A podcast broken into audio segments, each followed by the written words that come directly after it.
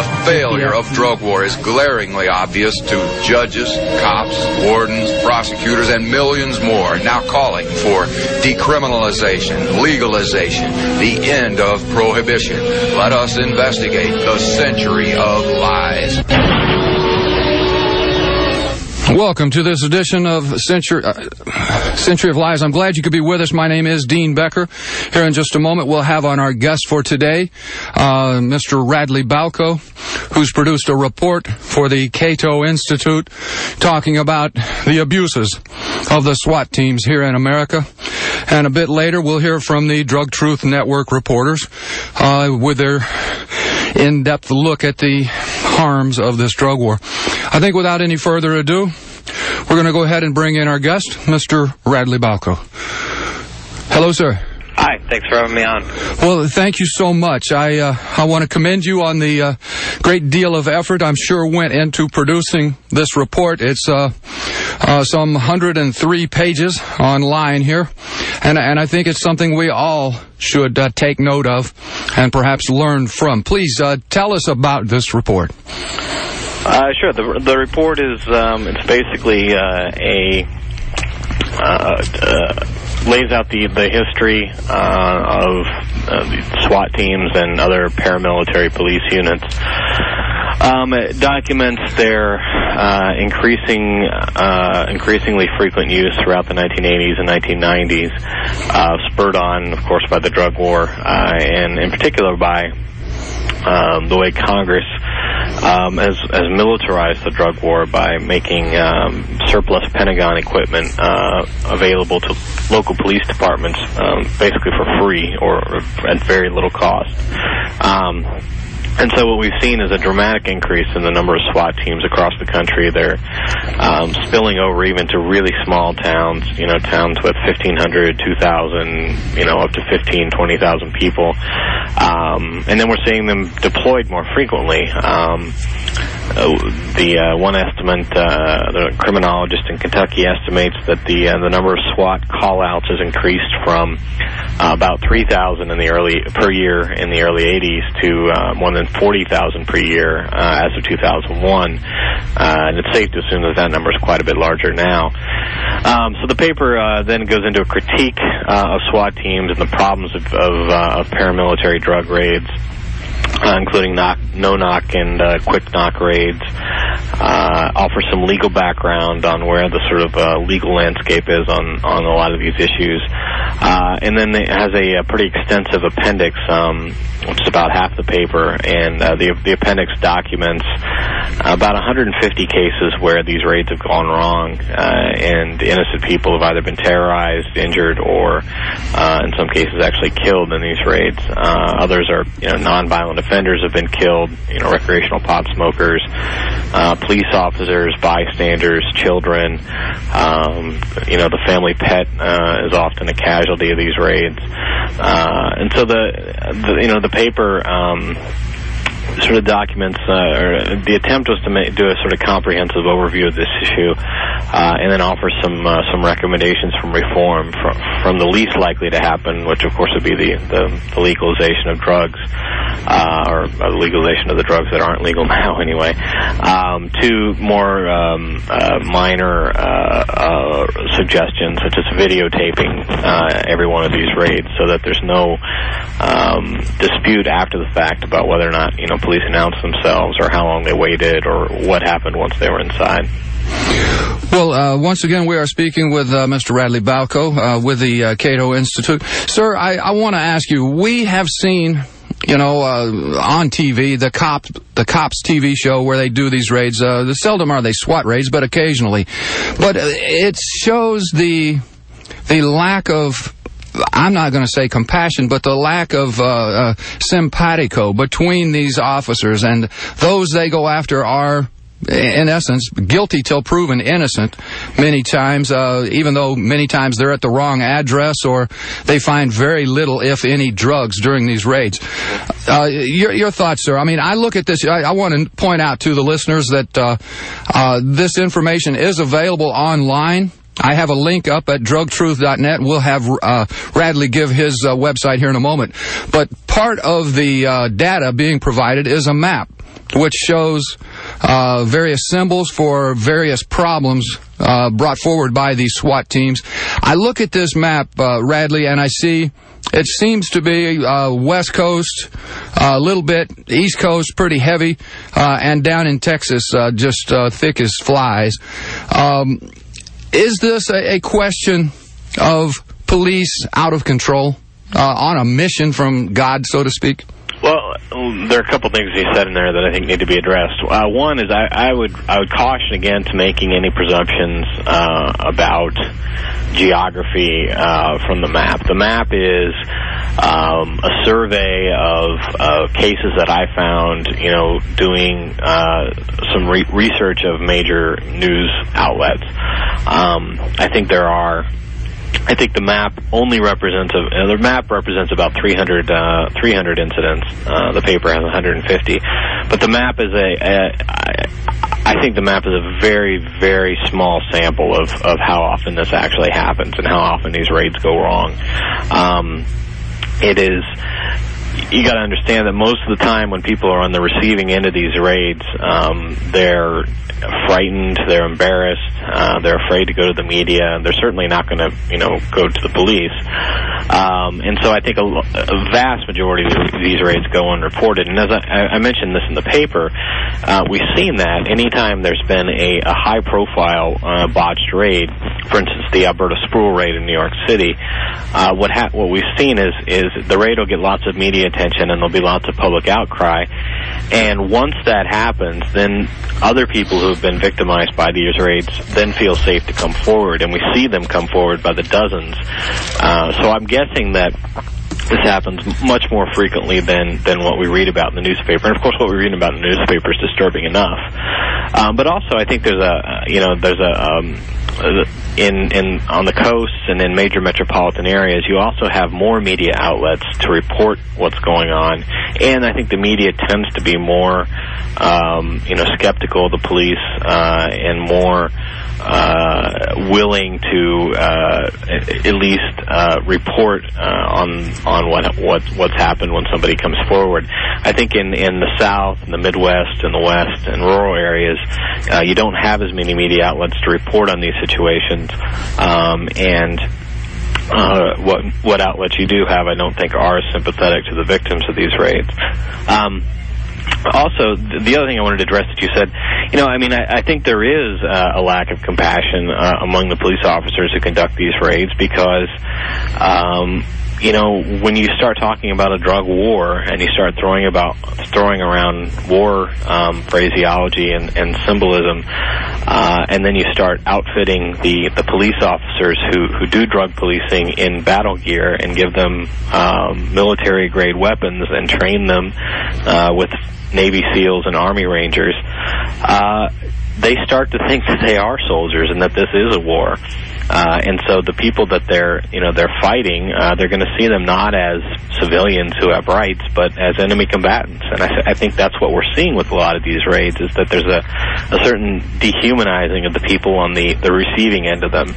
And, you know, I don't blame necessarily the police office for this, officers for this. I think what's happened is I think our politicians have created policies that have let this kind of mindset infiltrate our civilian police departments and have offered really, uh, uh, perverse incentives uh, to to um, you know uh, police chiefs and officers themselves. Um, so I think the problem here, I think you're right. I think uh, there is a, a, lack of compassion, and I think it's disturbing, uh, and I think it's a reason why we see a lot of these excessive force issues uh, and brutality issues. Uh, but I think that the problem chiefly lies with the policymakers and, and not with the officers themselves. Well, uh, thank you for that. Uh, I want to point the listeners to uh, page 10 of your report. There's a paragraph that begins the birth of, birth of SWAT, and it uh, indicates that uh, Daryl Gates, I think he's the man who said that drug users should be taken out and shot, uh, the quote attributed to him. And he was, he's credited with basically starting up the SWAT teams in the early, in the mid 1960s. tell us about the advancement from that beginning and, and, and where we are now in uh, in extrapolation of the figures.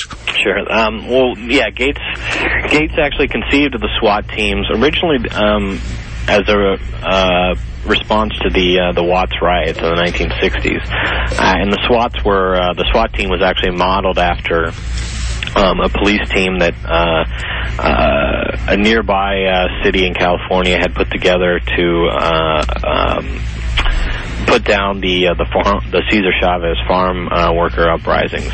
Uh, and Gates was very impressed with what uh, this police department had done, and so he decided to put together his own SWAT team, um, or his own uh, elite police team to deal with uh, riots and, and hostage situations.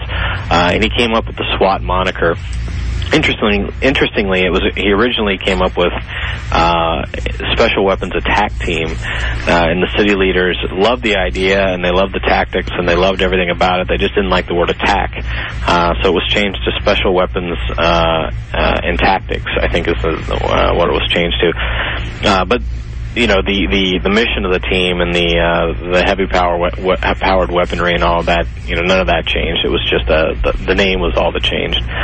But even even so I mean uh, the SWAT team through SWAT teams throughout the 19 the, the late 60s and then throughout the 1970s uh, were largely used for emergency situations. Uh, so again, hostage takings, um, bank robberies, uh, riots, uh, you know, situations where somebody's life was in, in imminent risk, and you know, you had you had a suspect who you knew was presenting that risk. Um, by about 1980, uh, President Reagan uh, took office, and uh, in the early 80s, decided uh, to move forward on this particularly militaristic approach to the drug war. Uh, and uh, you know, with a, a willing and compliant Congress, they you know, it wasn't it, a big part of it was this Pentagon uh, surplus program where all this military equipment was given to these local police departments. But, you know, another part of it was just this whole war imagery and the fact that this was, you know, drug dealers weren't even uh, human; they were they were uh, combatants that you know needed to be vaporized, basically. Uh, and so we you get this, uh, you know, this striking war imagery uh, combined with this uh, militarization of the police departments, uh, and that's where you get this uh, this pervasive uh, use of SWAT teams. Um, you know, Gates' his quote is very famous, where he, he talks about drug users being taken out and shot. Of course, Gates, one of, somebody Gates' family later had a drug problem, and Gates had to sort of back down from that statement. But you know, William Bennett, the, the the value czar, I guess, is he's referred to. Yeah. Uh, you know, Bennett is, is publicly called for denying habeas corpus uh, to uh, to drug dealers, uh, and in fact, uh, you know, if you look at a lot of the the, uh, the policies in place right now, we're we're not that far away from there. Um, but also, he called for uh, drug dealers to be publicly beheaded. So you know, when you when you're throwing out language like that, I, I don't think you can really uh, you should be we should be surprised when we see uh, you know a lot of the incidents that are described in the paper. Now, I, I want you to describe some of those incidents here in a minute. I, I wanted to talk about, kind of tie into what you're, you're saying, that the, the Supreme Court has actually, in essence, declared a drug war exception to the Constitution, which, which I think helps to lead us to these abuses. But please tell us of some of the abuses, uh, the abuses you, you list in, the, in your paper.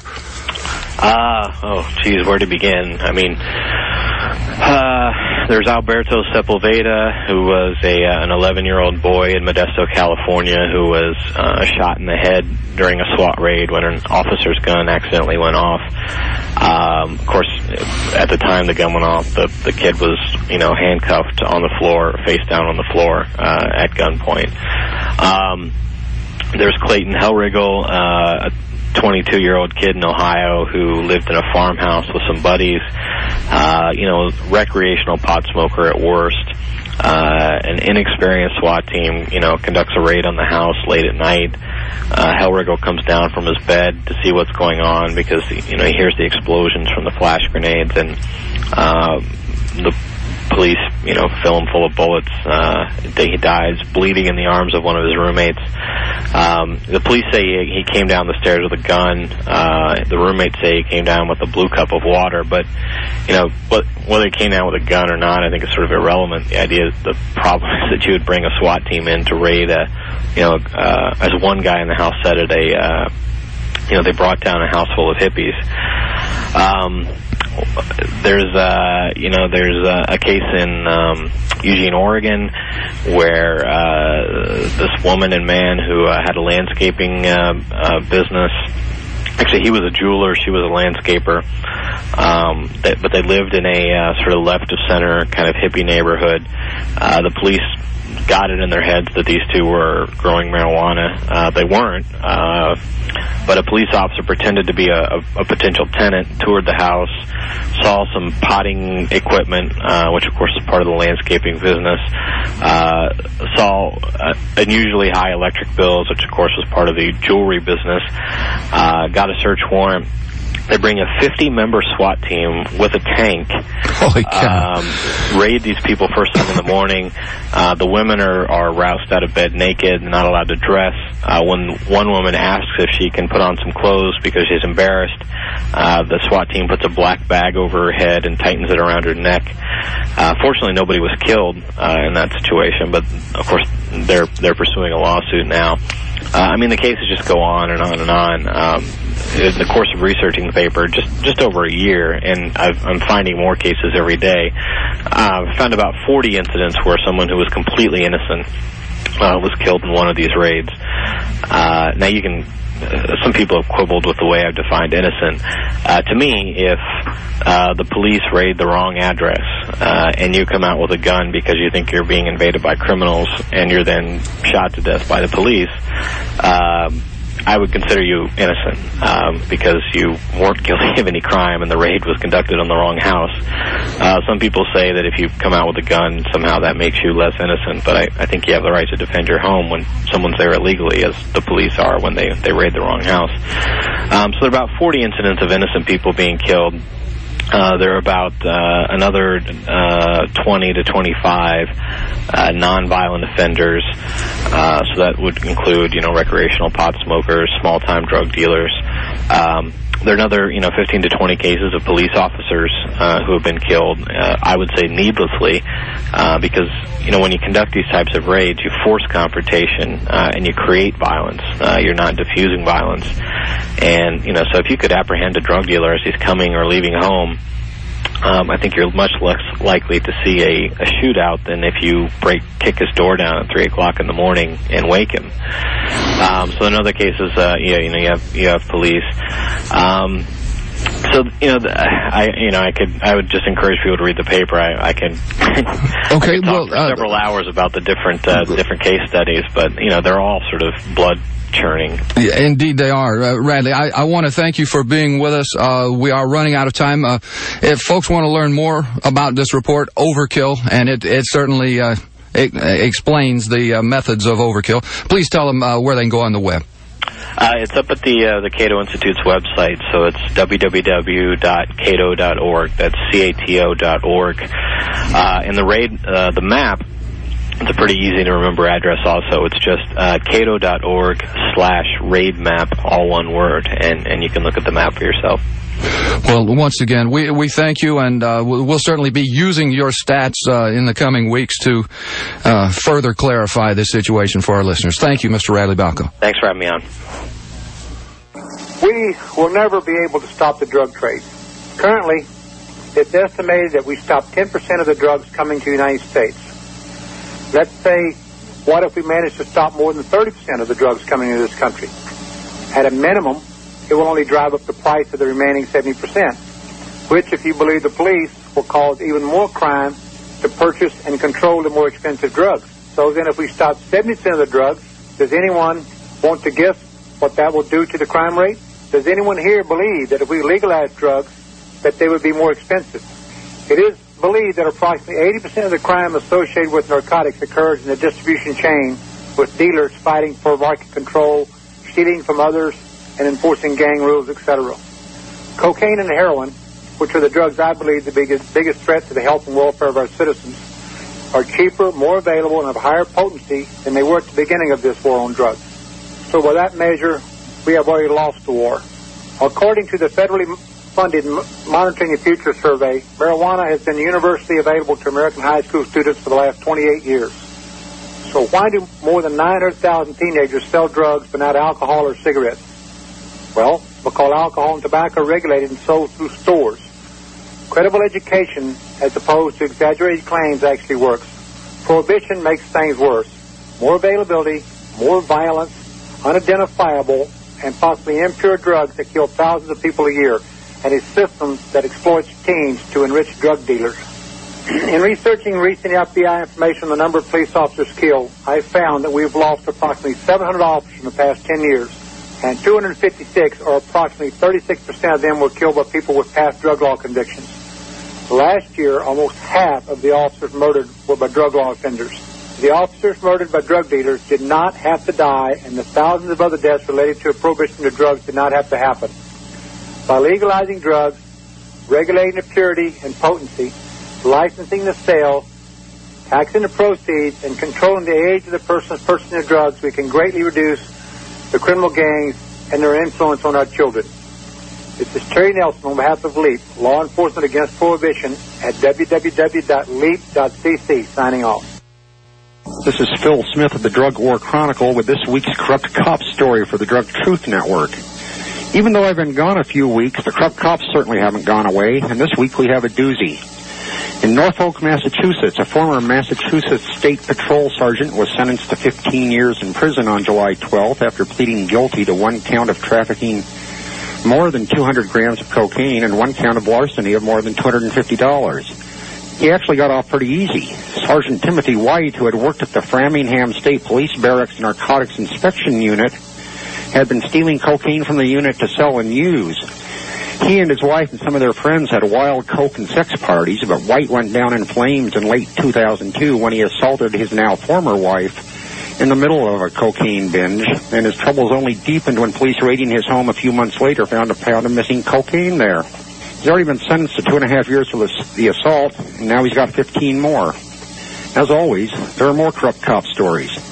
Check them out online at www.stopthedrugwar.org. And now for another black perspective on the drug war. Do you remember the Million Man March? I will never forget the pride I felt as I watched the largest gathering of black men this country has ever seen putting the lie to the stereotypes, meeting peacefully, purposefully, proudly. Do you remember when the television cameras panned across the crowd? The sea of black people that filled the Capitol Mall as far as the eye could see? They came seeking the nonviolent redress of their grievances, the American way. One million black men. America's pride. Today, thanks to the war on drugs, there are one million black people behind bars in the prisons and jails of America. Though only 12% of drug users, black people make up 50% of drug possession arrests. Similarly, once arrested, they are more likely to be prosecuted. When prosecuted, they are more likely to be convicted. And when convicted, they are more likely to be sentenced to prison time and to serve much longer sentences than their white counterparts. And what is the cumulative result of the drug war and institutional racism at every level of the criminal justice system? Fully half of America's shamefully huge prison population is black. One million people. America's shame. For the Drug Truth Network, this is Phil Jackson. The sky is falling again. The National Association of Counties released yet another of its surveys on methamphetamine use earlier this week. NACO reports that according to its most recent opinion poll, nearly half of all county sheriffs believe that methamphetamine is their biggest drug problem. 18% of sheriffs believe that somewhere between half and all of their arrests are methamphetamine related. The problem is that there is no data underlying these assertions. NACO's report is based on brief telephone surveys conducted by a professional polling organization, measuring the opinion of 500 law enforcement officials in 44 states. While it's good to know their perspective, it's important to understand that opinion is all this survey measures. Even the Justice Department's top criminal justice researchers admit there is practically no solid data on methamphetamine use, production, and trafficking.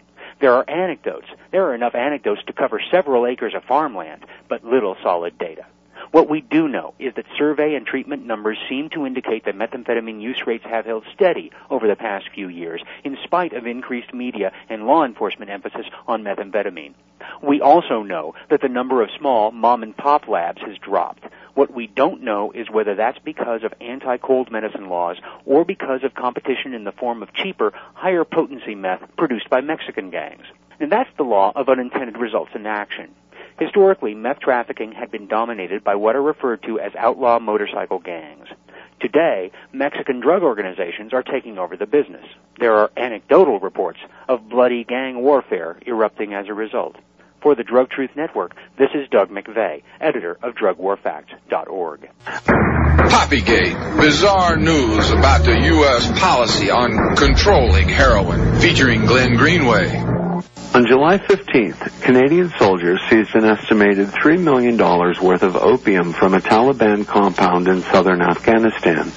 In the unequivocal words of Lieutenant Colonel Ian Hope, commander of the Canadian battle group in southern Afghanistan, quote, the Taliban is funded in large part by the opium trade, end quote. Afghan annual opium production has risen exponentially since the American invasion. According to DEA estimates, Afghan opium is the source of 92% of the world's heroin. The Bush administration, despite sternly warning Americans in 2001 that the drug trade funds international terrorism, has relied upon the illegal trade to finance its neoconservative agenda. The illegal drug trade is now Afghanistan's principal source of foreign investment and accounts for more than half of the Afghan economy. In Sussex, England, a woman was found guilty this week of selling heroin to a nine-year-old boy. The judge told her that, quote, selling Class A drugs to a small child is about as bad as it gets, end quote. Few would disagree, but I would add that the American neoconservatives' shameful dependency on selling Afghanistan's bounty wholesale in the international black market is considerably worse. This is Glenn Greenway reporting for the Drug Truth Network. I want to thank uh, Radley Balko of the Cato Institute. I want to remind you that you can um, tune in to their report. Just go to drugtruth.net. There under cultural baggage on uh, 721 is a link to that report. Uh, here's something that came out yesterday on Democracy Now! very much similar to this. They took a look at torture and brutality in the U- U.S. and they found that for nearly two decades, an area in Chicago's uh, city jails known as Area 2 was the epicenter for the systematic torture of dozens of African American males by Chicago police officers. This drug war, you know, it leads to all kinds of abuse, overcrowding, uh, inability to uh, uh, provide proper policing. Uh, let's see. I want to welcome a new addition to the Drug Truth Network, WHOV, in Hampton, Virginia. And I uh, want to alert you that next week on the Century of Lies show, our guest will be Dean Kuipers. He's the author of Burning Rainbow Farm. That's an incident that happened just a few days before 9-11 back in 2001, where Tom and Rollie were uh, killed by uh, police forces. And then next week on the Cultural Baggage Show, our guest will be uh, drug reform pioneer, Professor Arnold S. Trebach. He's the author of Fatal Distraction, The War on Drugs in the age of Islamic terror. Uh, we've got just a couple of seconds left, and uh, I, I, want to invite you to please go to our website, endprohibition.org. There you can uh, learn more uh, about what you can do to uh, help end this crazy drug war. And as always, I remind you uh, that there is no truth, justice, logic, scientific fact, or medical data involved. The drug war is a sham. We have been duped. The drug lords run both sides of the equation. Please do your part to help end this madness. Prohibido estac y For the Drug Truth Network, this is Dean Becker asking you examine our policy of drug prohibition, the century of lies. The show produced at the Pacifica Studios of KPFT, Houston.